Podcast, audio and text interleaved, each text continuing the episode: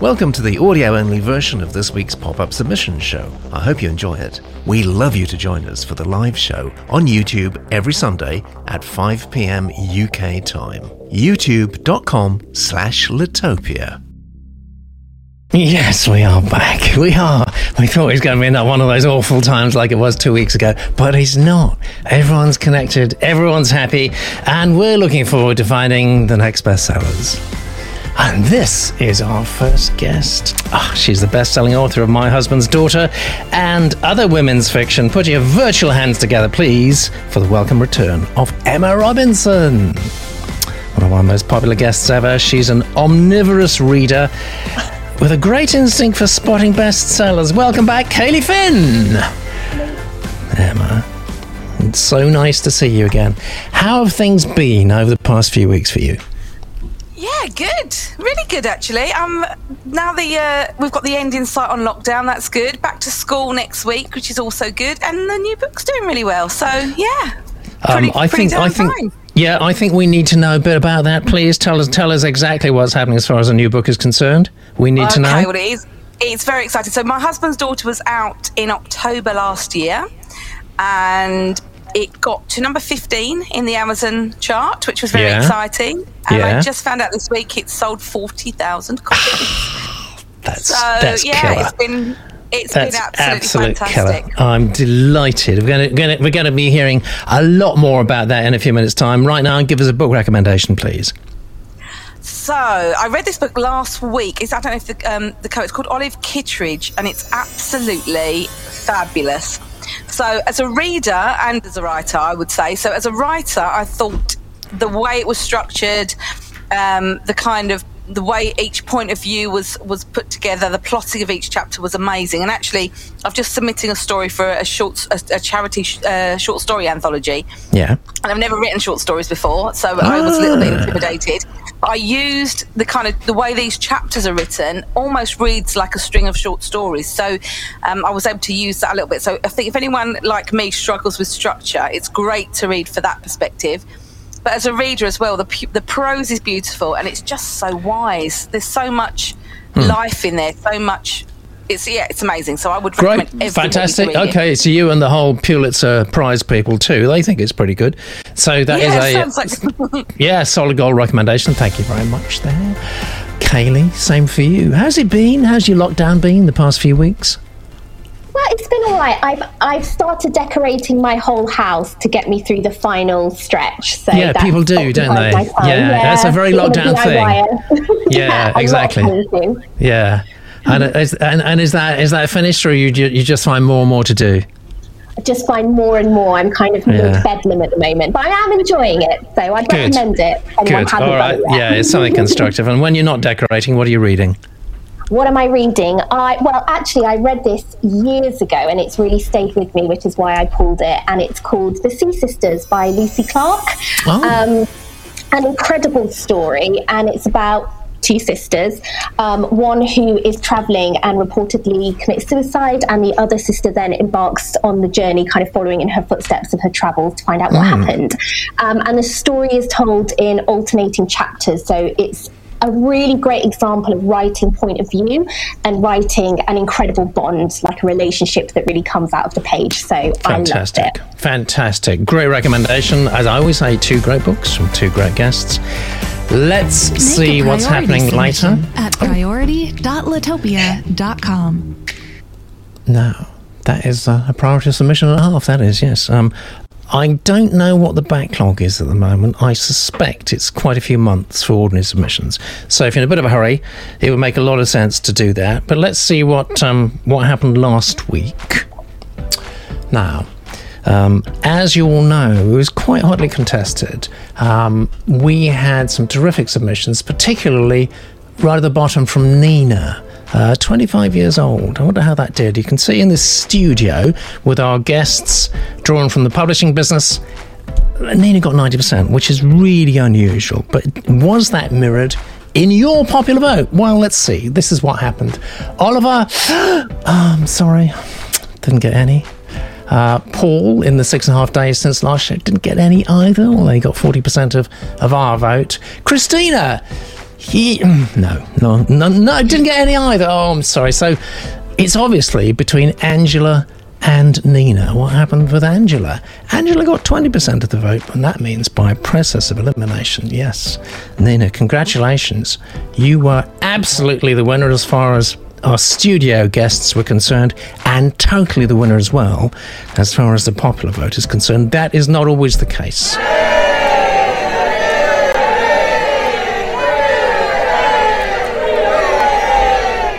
Well done, Nina. And as Nee said, who was our publishing guest last week, he said, I'm, I'm paraphrasing him, I'm absolutely certain you can get an agent on the basis of what he saw. And you know what? If you can't, get in touch with me and I'll help you. I'll help you to get one. Uh, and I don't say that very often. So let's see what's happening this week. Shall we look at our first submission? It's a historical thriller. It's from Amanda. And it's got an intriguing title, hasn't it? Decisions That Made Her. This is Amanda's blurb. It's the year 1825. Tensions rise as 21 year old introverted Summer is pressured to marry the richest man in the village, the repugnant Mr. Galeassi. Summer acts out of, out of character and is forced to flee with her father. They settle in a beautiful city by the ocean, but after Summer attends a party in the mystery school, she wakes up having been sold to the Emperor to live in the palace as one of his mistresses. Being met with hostility and cryptic warnings, Summer is in a catch 22. You can see the QR code there too. You can dash off right now to Amanda's website or wherever else she wants to take you on the internet. Let me tell you about Amanda.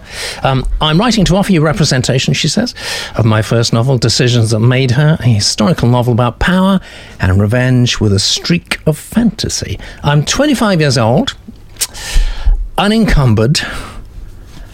I'm not sure what that means. unencumbered. Currently working from home as a customer service agent, so many people are. I'm passionate about psychology, animal rights, and environmental issues. Uh, to answer Tex's question from your last podcast, what is the story of your story? I remember, that's Tex Thompson. I remember Tex asking that, and it's a damn good question. The seed was planted while I was in meditation. I had a vision from Eric's point of view, presume that's one of your characters. I was speaking to soldiers because I had said something that was going to get Summer killed, and I was trying to take it back. This is never shown in the novel, but we see the aftermath. Oh, right, well, you need a first class reading, obviously, don't you? It's Kay. Decisions That Made Her by Amanda Anthropa. Read by Kay. Hello, welcome to my universe. It is parallel to your own, yet remarkably similar. I, the narrator, am God. I'm also the devil, throwing obstacles and antagonists in Summer's way. Regardless of what you read, I love all my creations, regardless how sinister some may be.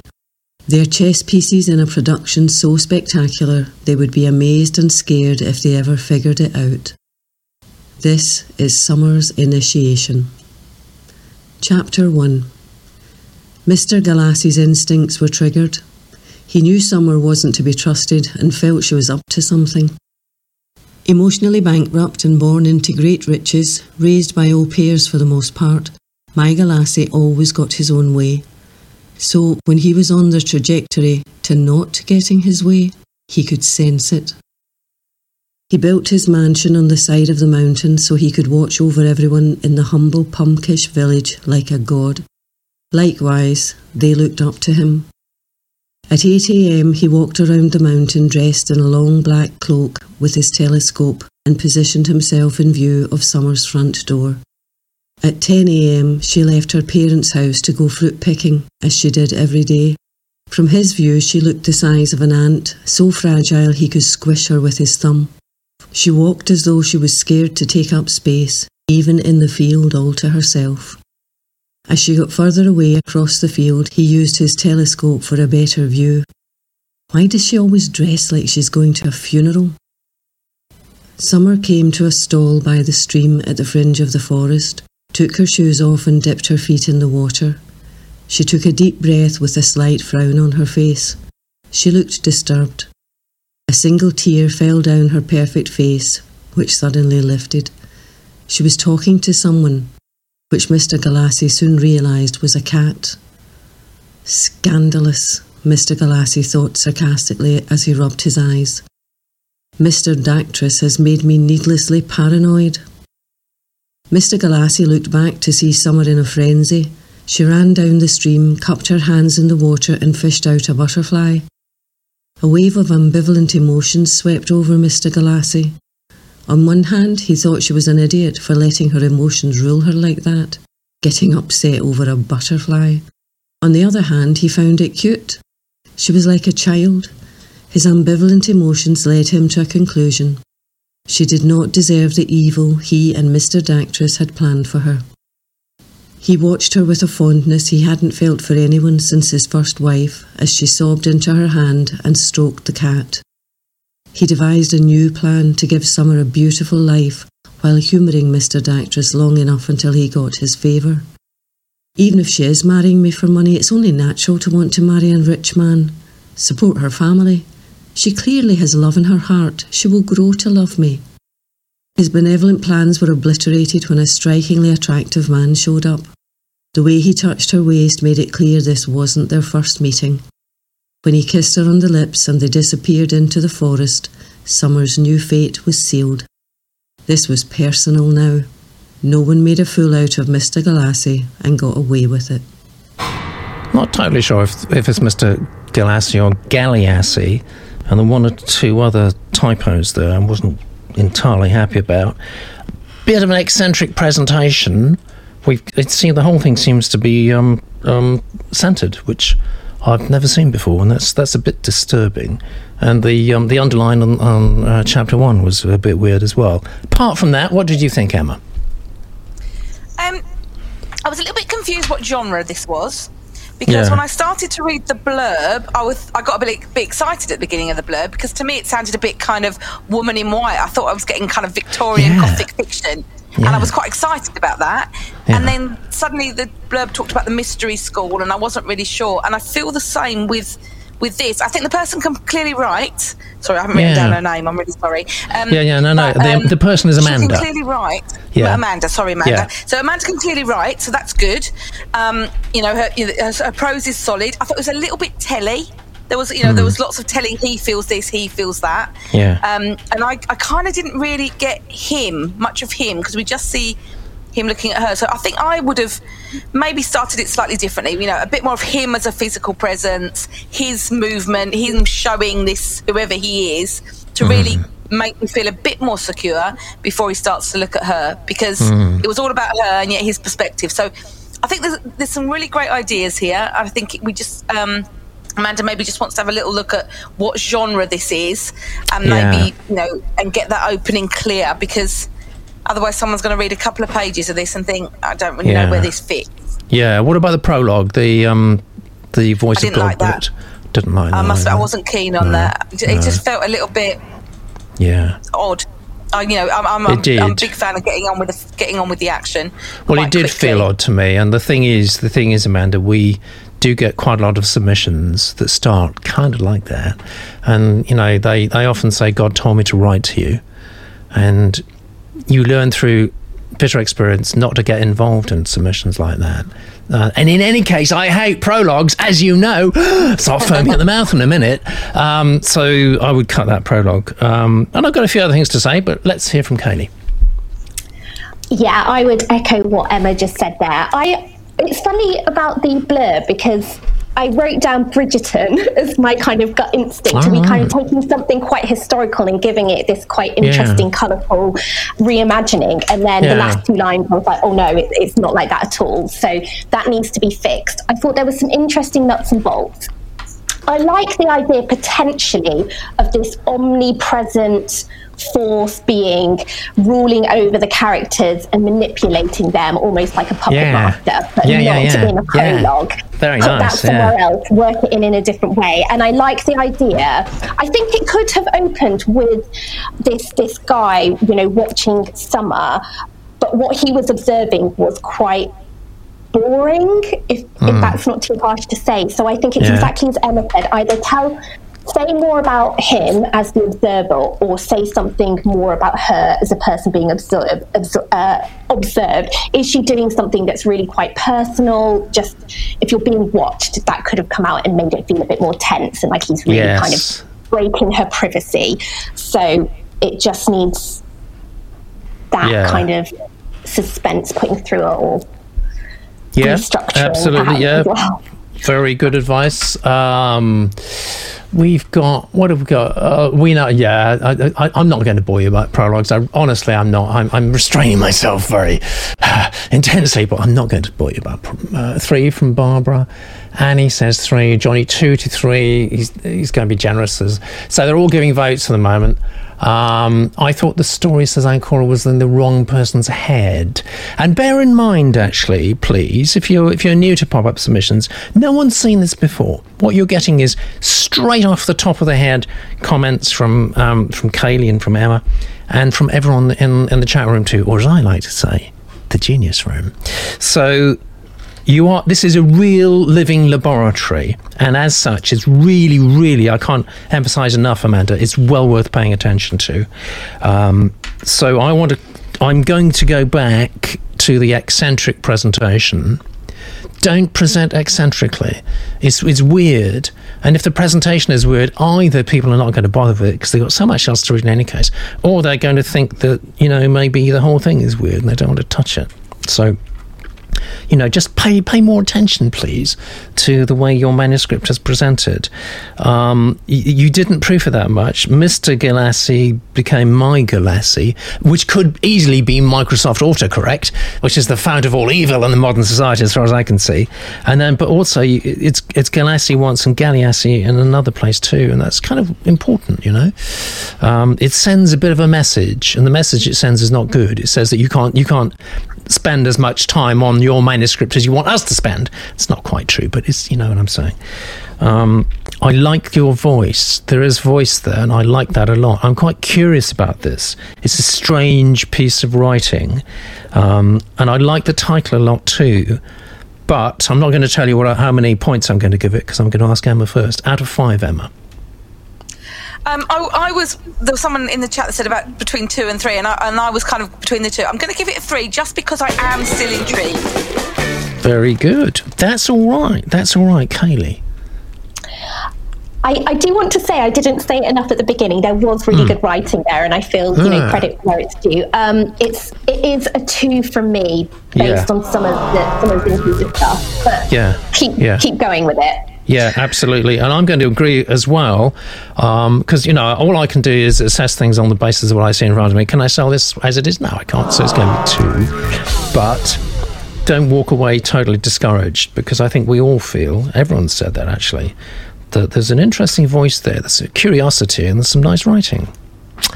And you are very young. Actually, in writing terms, you're very young. You're right at the beginning of your career. So we expect great things from you. So we have a look at um, Let's try, try and get another submission in quickly. Yeah, shall we? Okay, let's do that. Yeah.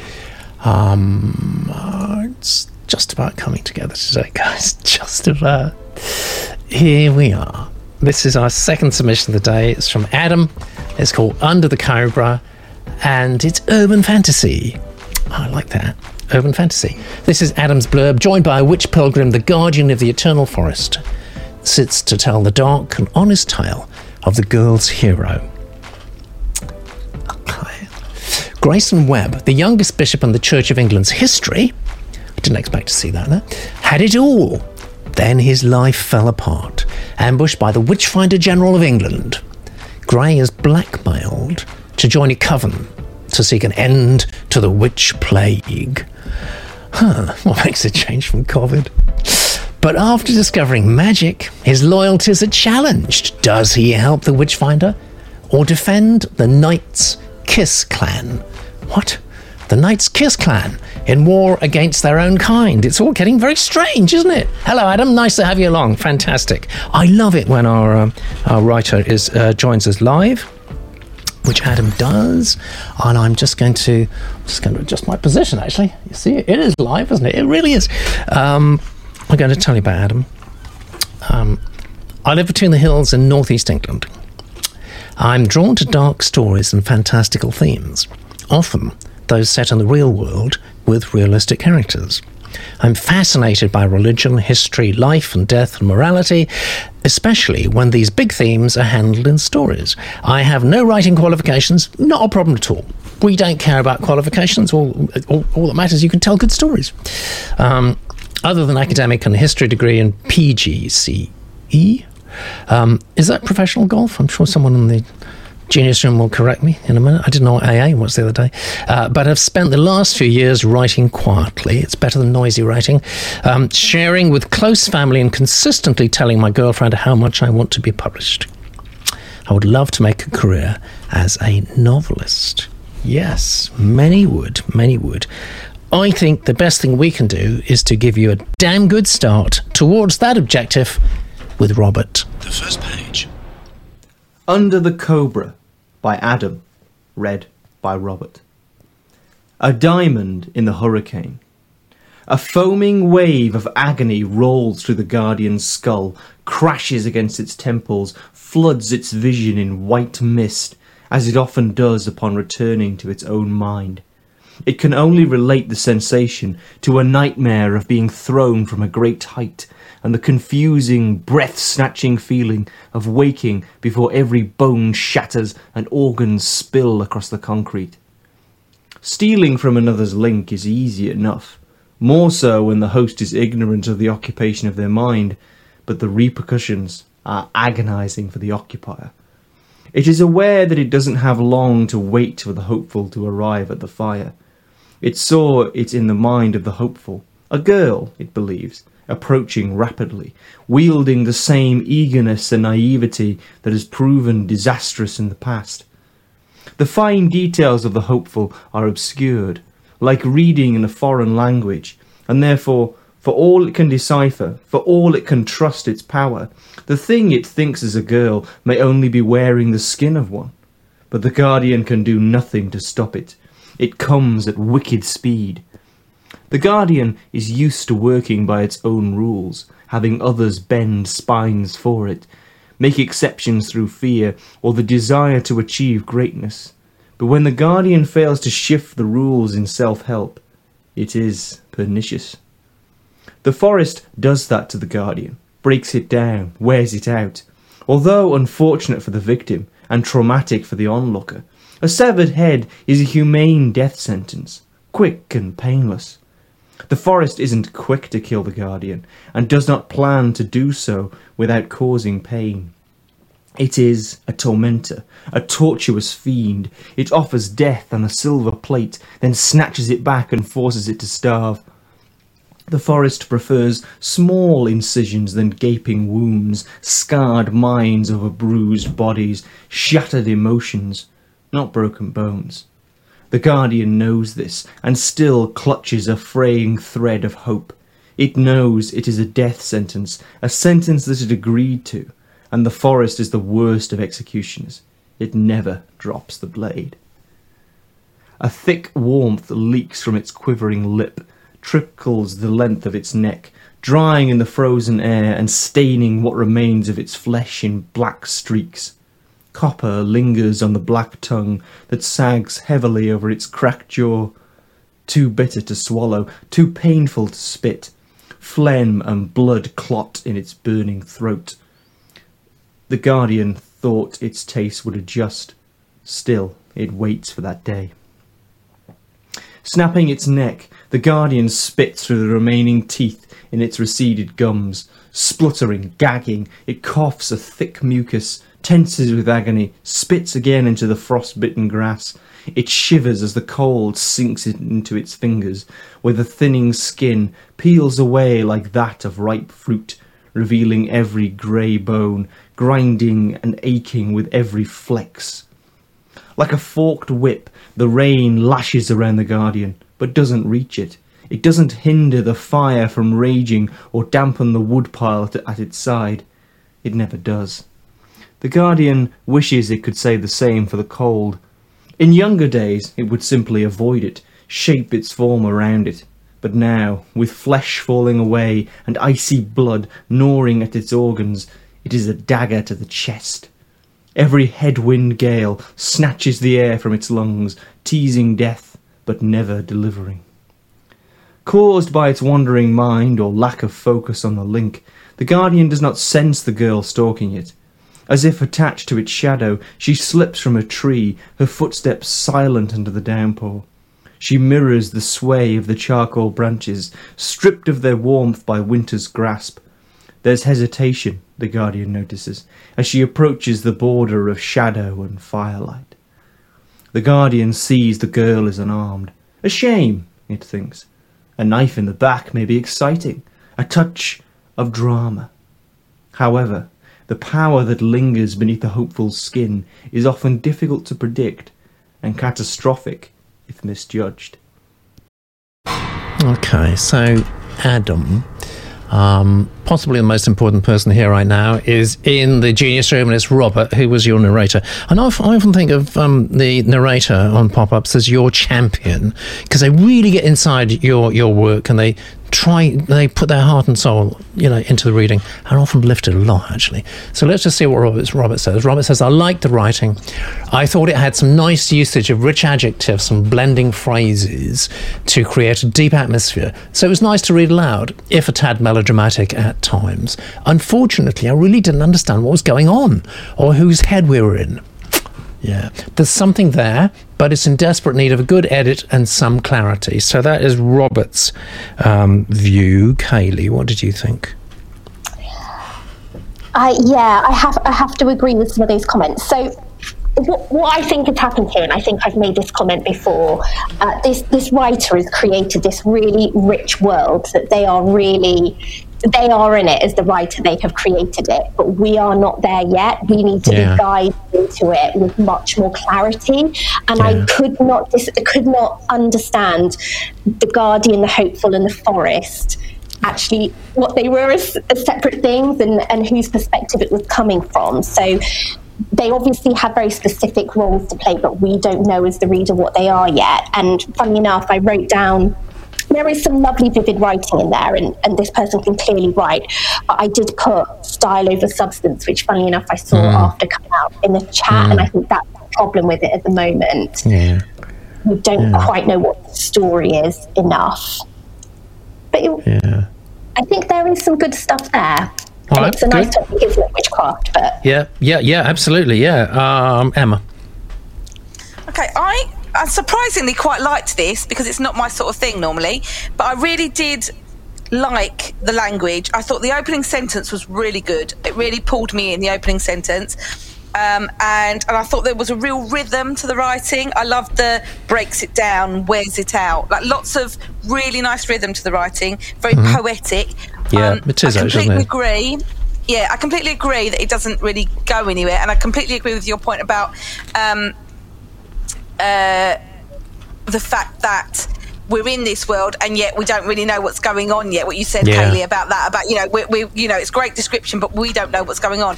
And I think that almost this section could be cut from here and used in maybe chapter five once mm-hmm. we know who everybody is. And I thought even simple things like capitalising the hopeful, so we know this is a person rather than you know, because obviously it's an abstract noun, so a couple of times I had to think, oh, that's a person.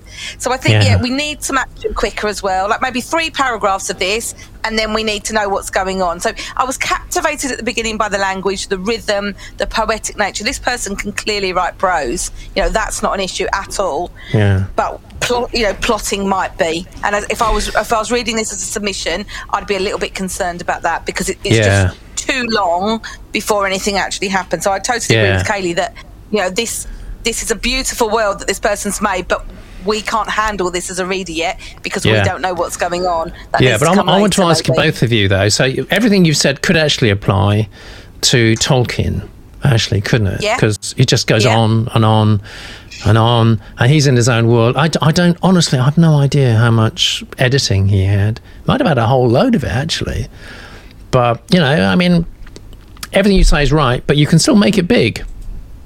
Yeah, yeah, yeah, that's true. And again, I don't know a lot about this genre to be able to know what I don't read it, so I don't know what people. Because if I'm honest, for the first three or four paragraphs, I literally, well, most of it, I didn't really have much of a clue what was going on, but I was happy to stay with it because the writing was good. But that's me That's as a right. reader, to be Yes, honest. yes, I'll happily yeah. read something that's not particularly Yeah. plot driven if the writing's good. Yeah. So, it, you know, that might be my personal choice. That's a very good point, actually. I, I was too. Yeah, you took the words absolutely out of my mouth. But Emma, at some point, we've got. We always come to this moment, and you've got to give some numbers here. Me. Yeah. I've got to go first. Okay. Sorry. That's all right. Uh, Do you know what? And I, and I can't give you a, a concrete reason for this, but I want to give it a four. Just because No, I what? really wow, wow, I know, I know. amazing! I love it. I love it when stuff like that happens, Kaylee. So I, I did, there were some really nice things there, and I, I do understand what you're saying about the kind of the language in it, and it does carry with it. And I think if you can find that clarity, Yeah. then that's that's just what we're talking about here. So I'm, I'm going to go at, at a three. Three. We're still pretty good, actually, Adam. You're doing all right. Sorry, sorry. Depressing agent here. Uh, um, I, I need more story. I just want more story. I don't know what's going on. I want some story. No, I feel story starved, and it's really wordy. It's the sort of stuff that you do get from people who. You know, who sort of get into writing, writing writers produce lots, lots, lots and lots of words, don't they? Ah, I'll do that, and they use mm, poetical words and so on. You've got a sense of poetry, definitely, but there's no substitute for story, so it's a two from the dismal Desmond agent that I am. Sorry about that. Um, Adam, you are live with us now. I hope, if you haven't gone away. Tell us what you think. Give us a reaction. We've reviewed your manuscript. You can review ours. Absolutely, you can. Let's have a look at the um, the scoreboard. And we're two submissions in, and it's fairly close. And you, Adam, have the distinction of currently being in first place. That's pretty good. I don't know if that will continue. We- We'll find out in a moment. Uh, before that, we will probably hear from a previous. Thank you, Adam. Very nice of you to say that. Thank you. Appreciate that. Good to know that you're still um, alive and standing. Uh, thank you for the, the opportunity to participate in today's pop up submission show, says David. This would be a week or two ago. I learned a lot listening to the feedback given to all the participants and look for ways to incorporate the comments to my manuscript. I've already changed the working title. Good. We don't talk about titles enough. Uh, based on the feedback of the participating agents, and now and have already been through the opening pages a few times looking for ways to further enhance my story, which is absolutely brilliant. It's exactly what we want to happen, isn't it? Yeah, it is. So let's have a look at the um, the third submission of the day. Here we are. It's from Nick. Oh, I'm so pleased. It's a comic novel. Difficult to do, but if you get it right, you can have a major bestseller. Nick's got a website or something there that you can scan with your, your uh, phone and go off to whatever recondite corner of the internet he wants to send you to. It's called Space Dust. And this is Nick's blurb. March 2022, British astronaut Trudy Pendragon is on her first mission to the International Space Station when she stumbles on a secret plot to capture space dust, which has antiviral properties. Oh, how contemporary. She also discovers that two astronauts are planning to make a space baby.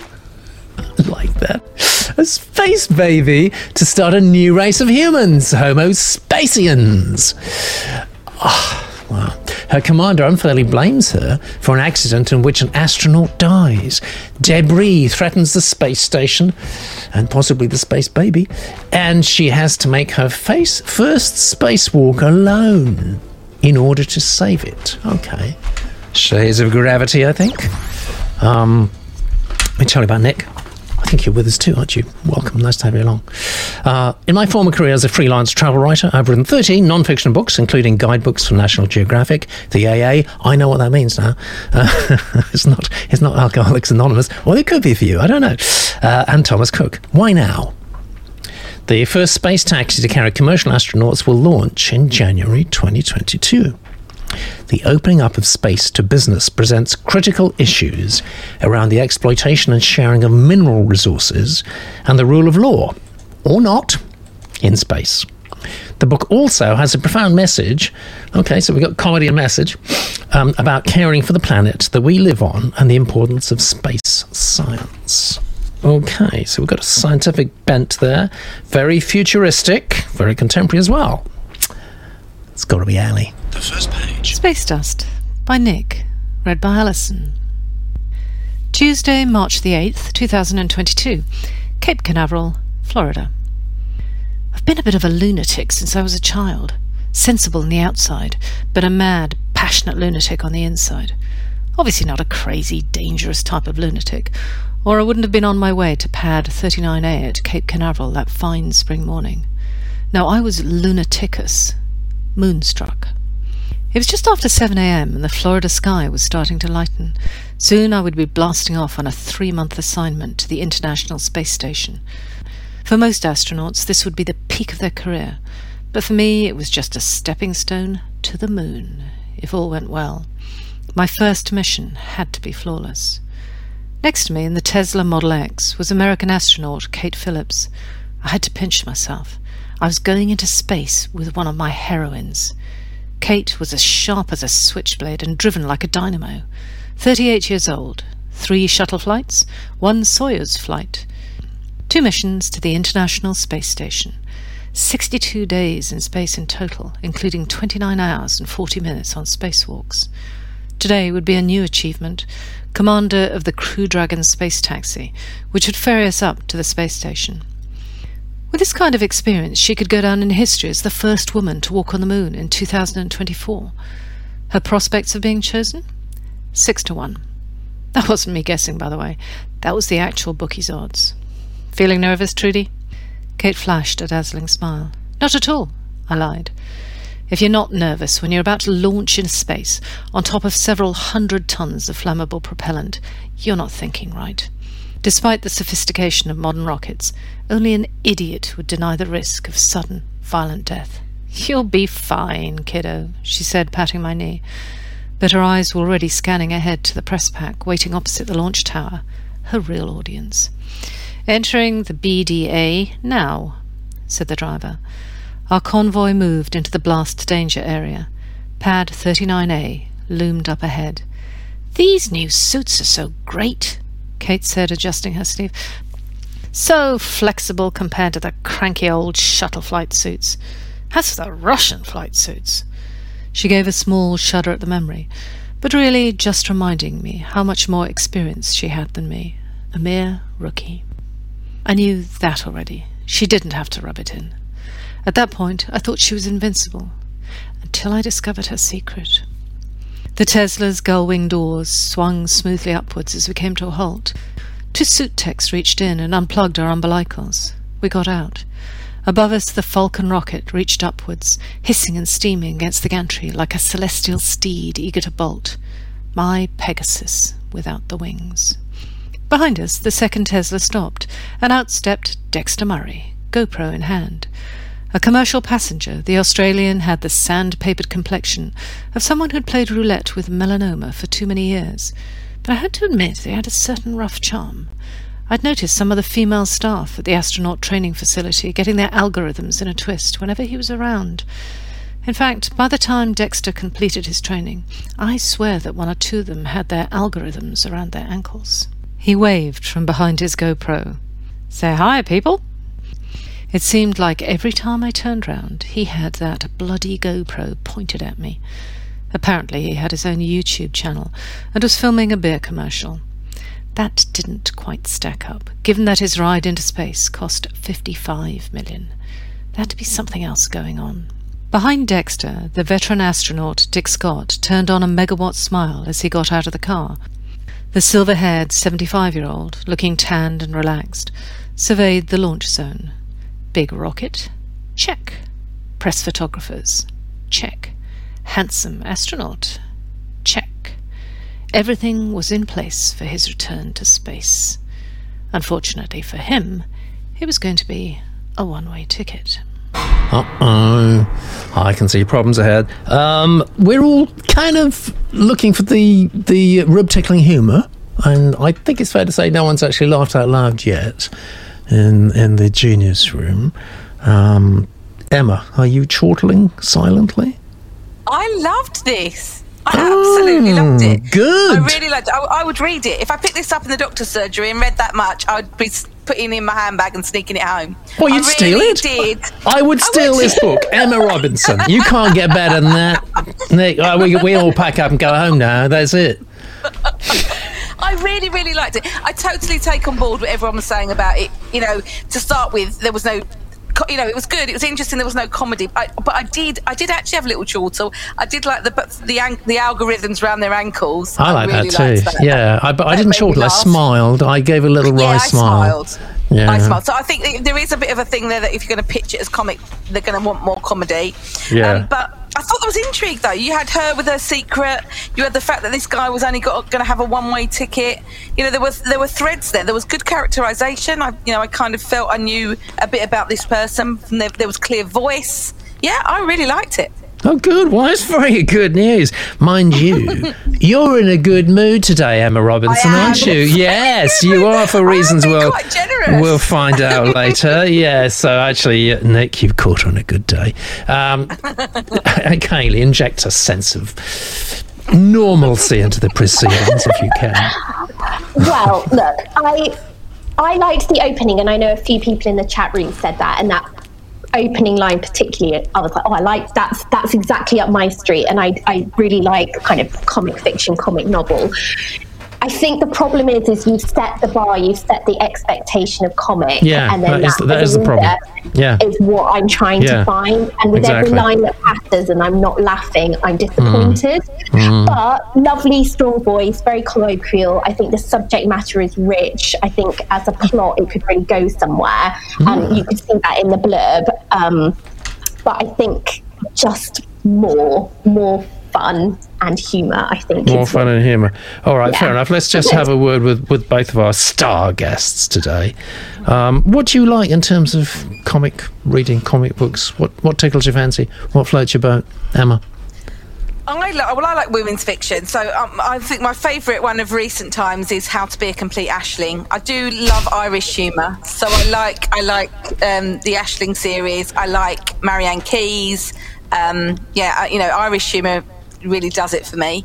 All right. Um, but yeah, I like a turn of phrase. That's why I think I quite liked algorithms around their ankles. I like it Yeah. when it blindsides me. yeah, it's think almost a I good don't title, feel- actually. Yeah.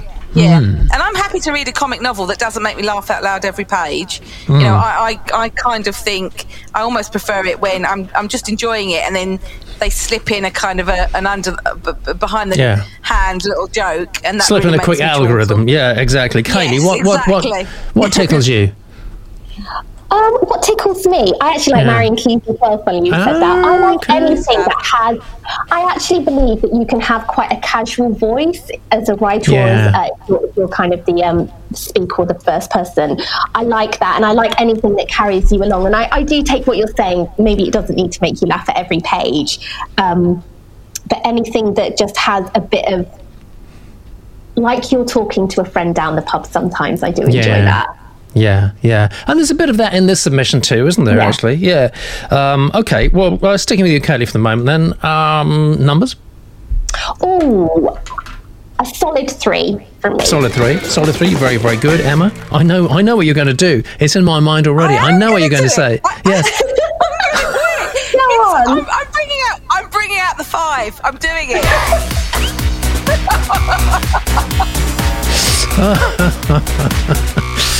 Okay. Very good. I have to inject a note of reality again. It's just two for me. I'm so sorry. I'm sorry, Nick. It's just Really? yeah. I ah, I don't know how to sell it. That's the thing. It might be, you know, it's not you, it's me thing. If it, it you're, you're, this is the thing that Kaylee just said. You know, you're you're pitching this as a comic novel. First page or two, you need to set out your stall and say, this is how I'm going to make you laugh. This is my approach. This is my unique voice or whatever. And this is the angle I'm going to take. And I'm not getting that. So, I would. Uh, I would actually really question whether this should be sold as a comic novel at all. It's probably quite interesting in many other ways, but I, I wouldn't know what to do with it really. So I think I think possibly a rethink is in order. However, you've got two totally contrasting opinions there. One from me, one from Emma. I don't know. Make your mind up, Nick. Um, difficult, difficult. Yeah, Nick does love you. Yes. Let's see how we're doing here. Three submissions into the show. Uh, you should be very happy with yourself, Mr. Hannah, because you are 5% in the lead. Isn't that brilliant? The answer is yes, it is. Let's um, let's speak to the, the new love of Nick Hannah's life. so come on, we heard we heard some good news from you a few minutes ago. Give us the gory details, Emma. Tell us I exactly know, what's it- going on for you. Well, it's very exciting, and um, I need to kind of start this off. As I said to you earlier, that literally three years ago, I was in exactly the same position as these guys submitting to the show, and I just Yeah. want to emphasise that because It can happen. This is how It can happen. It can happen. Yeah, yeah.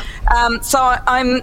I've just published my sixth novel with Booker, with my publisher, which is Bookouture, and the others Yeah. have done okay, but you know, very mid list. And then this one's just gone bonkers. So yeah, out in October, forty thousand copies, got Yeah. to number fifteen. And what I'm really Oh, number about fifteen. which Where is- in in what chart? oh, in the so that's number fifteen at the top of the Amazon Kindle chart. That's I- I pretty number- good. Yeah, Yeah. I was number one in my number one in my categories. So Yeah. I got my little orange bestseller tag, which was nice. Yeah. Um, and then today, I'm I've it's had a bit of a climb in the US. So I'm currently at sitting at 260 in the US Kindle Amazon Kindle chart. So That's brilliant. That's absolutely Yeah, brilliant. Total very sales to date exciting. forty thousand. You're going to be looking at a lot more than that very soon. Yeah. I'm really hoping so. Is there any one particular event that that really gave uh, gave this title a shot in the arm, or is it just slowly building, building, building over six books? Do you know what I think? I think it's a combination of building from the, over the six books and building but I think. With my editor and I have kind of had a bit of a chat about what, what it is with this book, and I really Yeah. do think it's the the dilemma. It's a very very clear dilemma. So the tagline for the novel is could it's called My Husband's Daughter, and the Yeah. tagline is Could you love the child you never knew he had? Yeah. And I Yeah. think it's that it's that dilemma, you know. And she's been on at me, bless my poor editor, because every time I pitch a story, I sort of say, oh, I want to write about this, and I want to, you know, I want to write about this theme and and this, and I kind of cobble a story. And she keeps saying to me. I need a stronger dilemma. You need to go deeper. Yeah. And this one was quite Yeah. scary because it, it's just, I kind of really trawled my emotional depths with this one. Yes, And it's a really clear dilemma. And I It think is. that's what's made the difference. It's that tagline. Wow. It's like you, you know, it's that elevator pitch, isn't it, that they always talk about. Yeah, and it Well, hooks that's you. It think. hooks you. Absolutely. I mean, it hooks us in a vulnerable place, obviously. But my Yeah, word, I'm can't wait to read So it now to find out find out what the answer is. Actually, Oh, that would be wonderful. And then, Yeah. yeah. and the next one now obviously has a lot of uh, has a similar, it's a similar sort of dilemma, dr- dilemma led. Okay, so, think let's that's going to be let's just have. Well, this is the next one, and it's very very Yes. fortunate timing actually, because that's It this is, is it the is. next one's coming out in just in April. So you are looking you're looking as if you're surfing a tidal wave here, because if all those people loved, I mean, I'm sure they did. You're getting great word of mouth.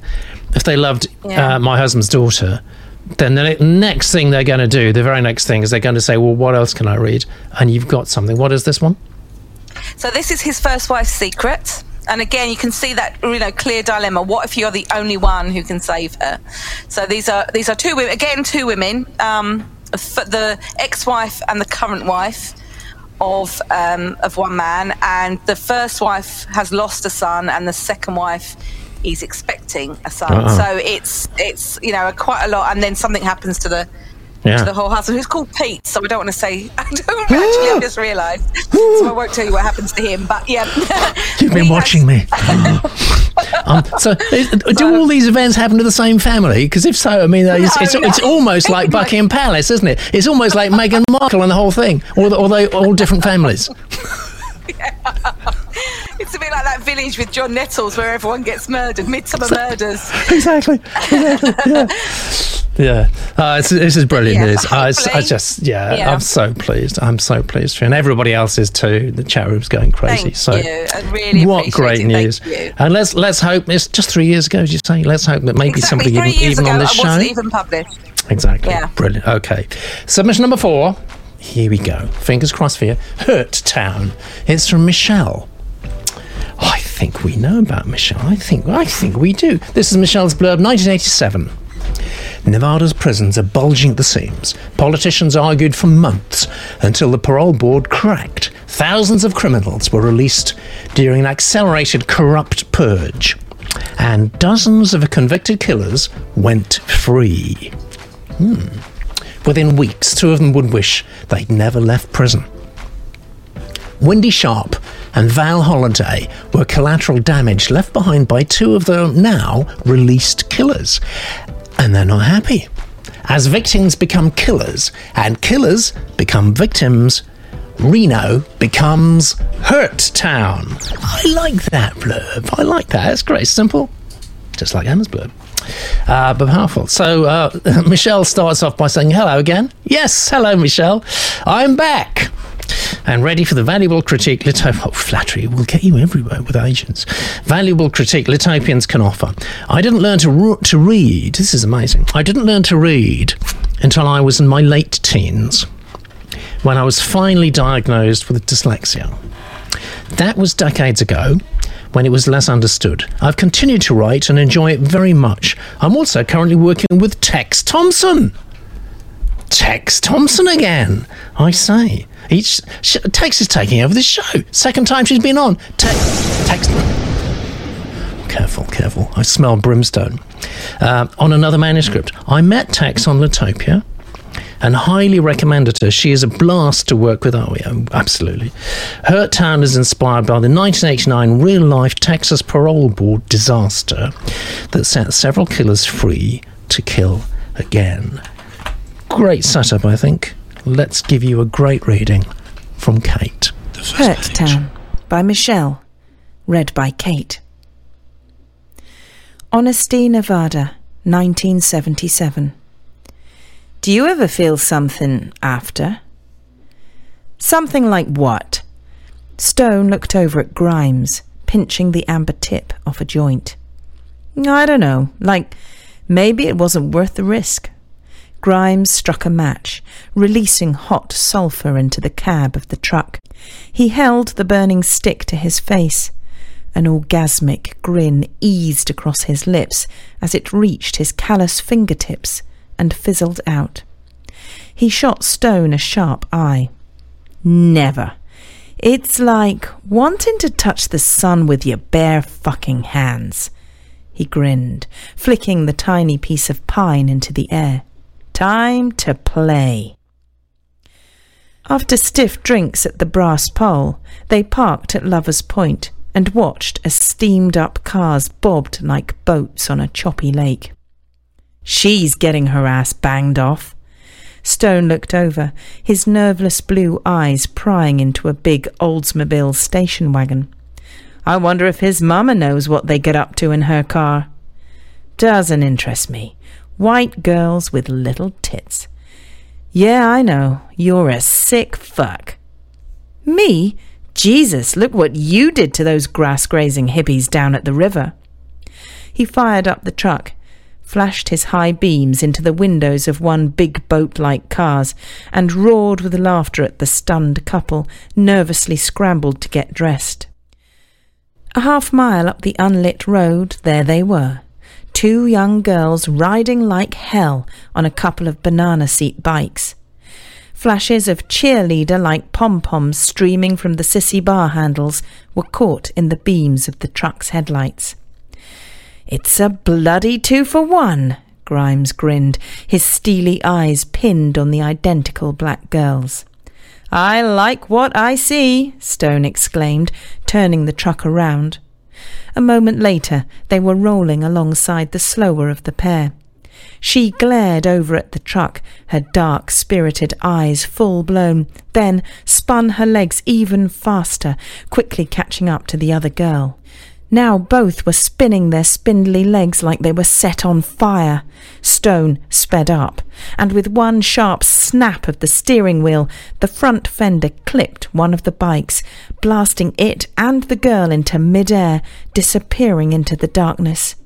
Screaming could be heard through the closed windows of the cab. Five minutes later, the street was dead silent, as though nothing terrible had just happened. Now, Crystal Springs, Utah, August 1st, 1987. Windy hung her apron on the hook by the door, ready for a quick grab in the morning. She was on for the early shift. More fucking donuts to sling. She moved into the bosom of her little attic apartment. The hot smell of midsummer crept through the windows, air as oppressive and still as a corpse. The ceiling fan hadn't worked in weeks, but her one room bedsit never felt cramped. Fear had been easier to manage in small, controllable spaces since Sunny died. Hello, Sunny. Her baleful brown eyes studied her face in the wall mirror. Hello, Windy, she replied to herself, squeezing her face into a painful smile. Caressing the side of her head, she twisted her fingers through her wiry black coils and watched her own face realize the game. Identical. If we were so fucking identical, why am I still here and not you? Pretending she was Sunny only ever offered a hope so thin it couldn't hold form for more than a moment or two. She flopped onto her sofa, fingered a can of beer open with a crack, and gulped it like a fish out of water. Her phone rang. She glanced at the ship wheel clock, probably Melanie letting it go to the answering machine. I'll call you when I can. Bleep. She drank the remainder of her beer and listened half heartedly to the message. But it wasn't Melanie. And as she listened, the caller's emotional ambush forced the beer she had just consumed right back up into her mouth, and she vomited. My name's Val Holliday. I'm looking for Windy Sharp. Please contact me as soon as possible. It's about Harry Grimes and James Stone. They've let the bastards out. Beep. Uh oh. That that's an ominous beep if I ever heard one. But a good beep. Thank you, Kate. Great beeping there. Uh, first reactions, please, Kylie. I thought it was great, actually. I really enjoyed it. Um, it made me sit back in my chair in a kind of ooh way. Um, yeah, I saw I saw some comments about the uh, the dialogue being quite gritty, and Yeah. when I, when it was kind of spoken through, it was a bit like oh, but actually, I think that's very deliberate and purposeful. These are horrible men doing horrible things. Yeah, and totally, totally, The yeah. reaction we should have. Yeah. Um, really compelling opening. I actually I actually really enjoyed it, and I would definitely read on had I picked this up. Kind of in a bookshop. Uh, watch Hmm. the exclamation mark is a is a tiny point if that's helpful Yeah, to say. Yeah, um, on yeah. the back. But Yeah. Would you would you have paid for it? Because Emma is in the habit of nicking books from doctor surgeries. Would you actually pay? would you actually pay good money for this? just slip it in my handbag. No, I would. Yes. Good, Oh, You good would. Well, that's money. even better. That's even better. Very very good, Emma. Um, yeah, I really liked it too. I agree with everything Kaylee said, and I really liked it. I, th- I like the title, "Hurt Town." I like that. I think it's it's you know very, it's brutal. Like the, the story's going to be brutal. I was interested. I was going to ask you actually about the language because you know, like Kaylee, I thought it fitted the characters. Yeah. Um, but I wondered if it would put an agent off. I know that often. Um, you know, in commercial fiction, I know this is not quite commercial fiction, but you know, sometimes that's an off top. But, um, but I did think if you're going to have them effing, it wasn't great to have her effing as well, because otherwise, Yeah, she seemed yeah. like them, and I'm Everyone ends up there to be a effing, don't they? Yeah, yeah. Yeah, know what I exactly. mean? Yeah, lo- yeah. loses It loses the power, doesn't thing. it? Yeah. Yeah. Um, but I thought the title was great. Yeah, I realised. I thought the writing was good. It, I agree with Kate. It was gripping. You know, and I really like that kind of ending. They've let him out. You know, that you know, very Yeah. quickly we got to that stage of knowing where this was going. Yes. Um, yeah, Yes. I, I, yeah, I thought it was very good, Michelle. Very Good. good. Excellent. Fantastic. Michelle, you got another fan here. So um, we're on a roll with Emma. She's oh, she's just giving them out like confetti today. I am. Best day of the year to get Emma, that's for sure. Uh, give us a number. Oh, I'm between. I think I'm going to go four for this one, just to show a difference with the other one. I'm going to go four. All right, just to show a difference. All right, and Kylie. Well, it gets. I'm going to go four, but a really great four. Good, excellent. All right, um, I'm I'm going to go three. Uh, very nice, confident voice. I like that. Um, I like the title. Titles are so important, guys. We need to talk about titles some sometime. You don't you don't know how important those two or three words are. Um, but I, I I need a bit of a twist actually. I mean, it's it's a you know, it, you know you can you can see what's coming, can't you? It's a bit a bit of a Tarantino, and I need to I need to know there's something just that little bit different about this to pitch it. Otherwise, it's so genre. Um, and there's got to be there's got to be a bit of a twist there, and I don't quite know what that is. Maybe it's later on, but I think it, it's worth kind of featuring that in your pitch. Otherwise, it feels just a tad too generic. But you know what? I think that's a good score. Let's have a look at the scoreboard now. Thank you, Michelle. Um, and that means, Michelle, it, it gets better and better. I think this is this is what's going on with Emma. Actually, she just gets happier and happier as the day goes on. Um, seventy-five percent, Michelle. That's pretty difficult to beat. Actually, everyone's got a decent score today. Let's have a look at our last submission of the day. This is interesting. I can guarantee you. Just there we go. Pappy the Yappy. Makes you laugh just to say it. Pappy the Yappy. It's from Jackson. Thank you, Jackson. It's children's fiction. I would never have guessed. QR code there. Let me, um, yeah, let me read you the blurb. Pappy is a broken coated, cheerful. What's broken coated? I guess it's a, it's a type of uh, hair. Cheerful and excitable little dog at Thimble Cottage, Pappy's home, there is a gap in the fence that's perfectly adequate for his size, thus allowing him to explore his surroundings, having new adventures and making new friends along the way. The stories are written to keep the reader's attention with an upbeat pace, comical scenes, rhymes, and original illustrations. What's not to like? Let me tell you about Jackson. Uh, I'm currently employee for a disabled children's charity, says Jackson. The smiles that we've been able to create over the years has been, have been truly heartwarming.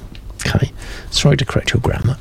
Um, as for my writing history, I'm a debuting author. I've written for quite some time now, but only recently have I decided to share my work with literary agents.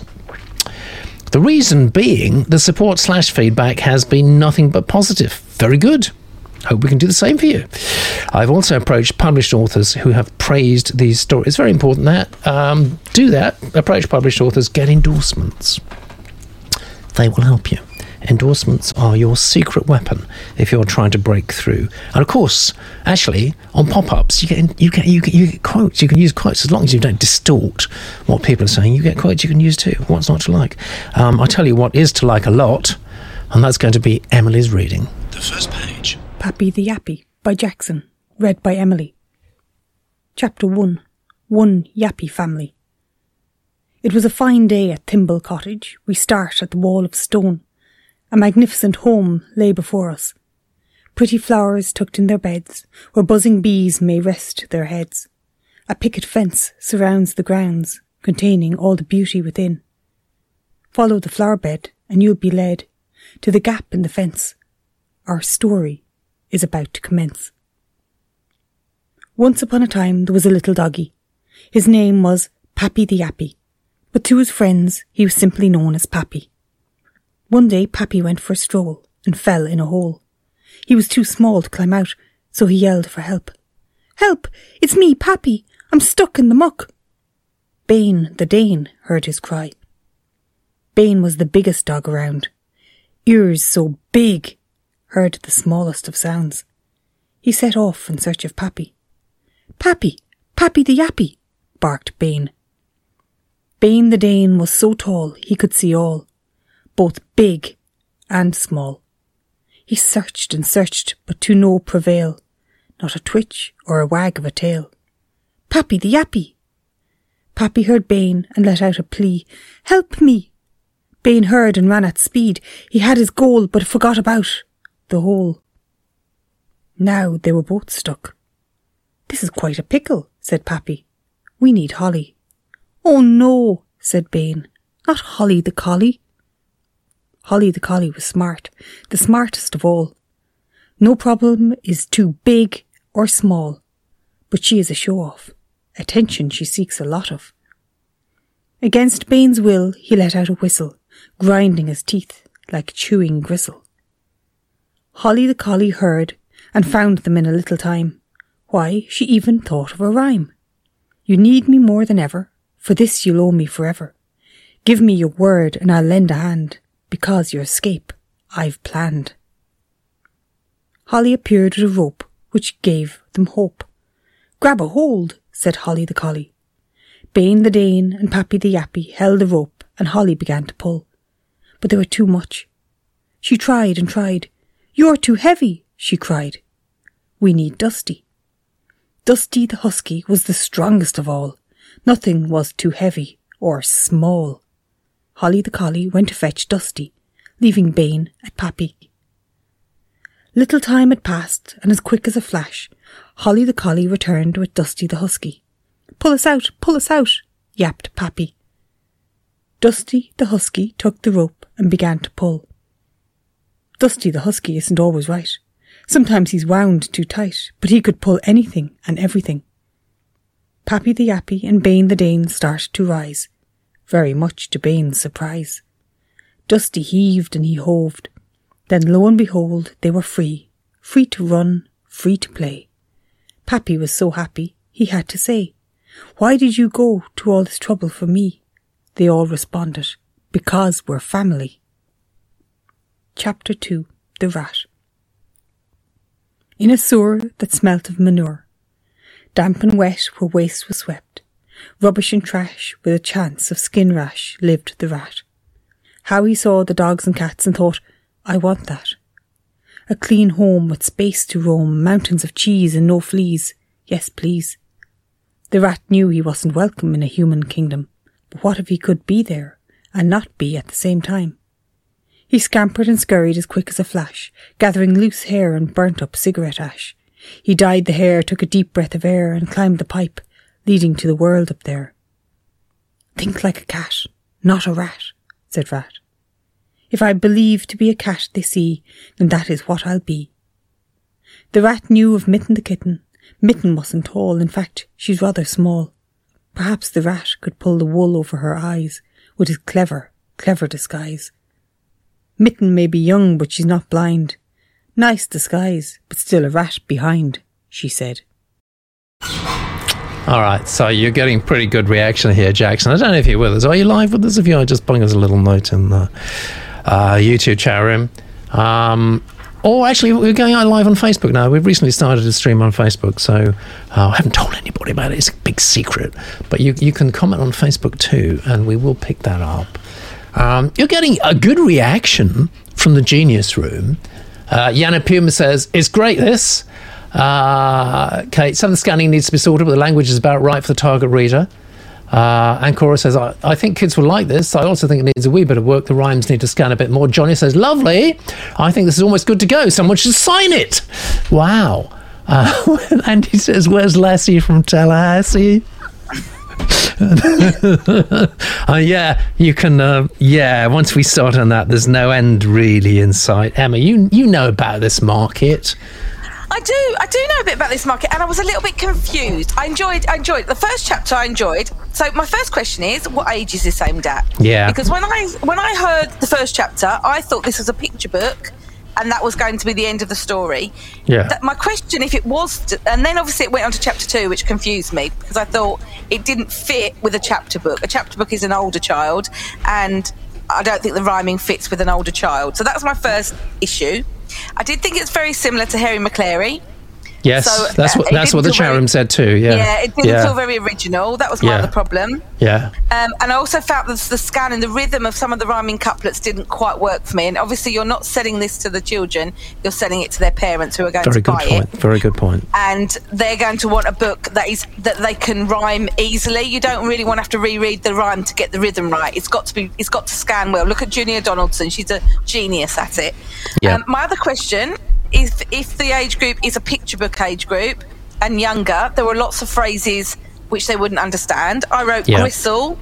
I wrote sometimes he's wound too tight, which they wouldn't yeah. get that metaphorical reference. And I also got cigarette ash, which again yep. I wouldn't want my kids reading. That's, that's a no no. So, that's a no no. Yeah. Yeah. So I just think I, I, definitely think this person can write for sure. There was lots of loveliness. I loved the characters' names; they were lovely, and the, and the, the illustrations were lovely. And I think this person's definitely got the option to kind of look at children's picture books, mm-hmm. but this particular one, for those reasons, didn't really do it for me. Okay, so you're going to give a.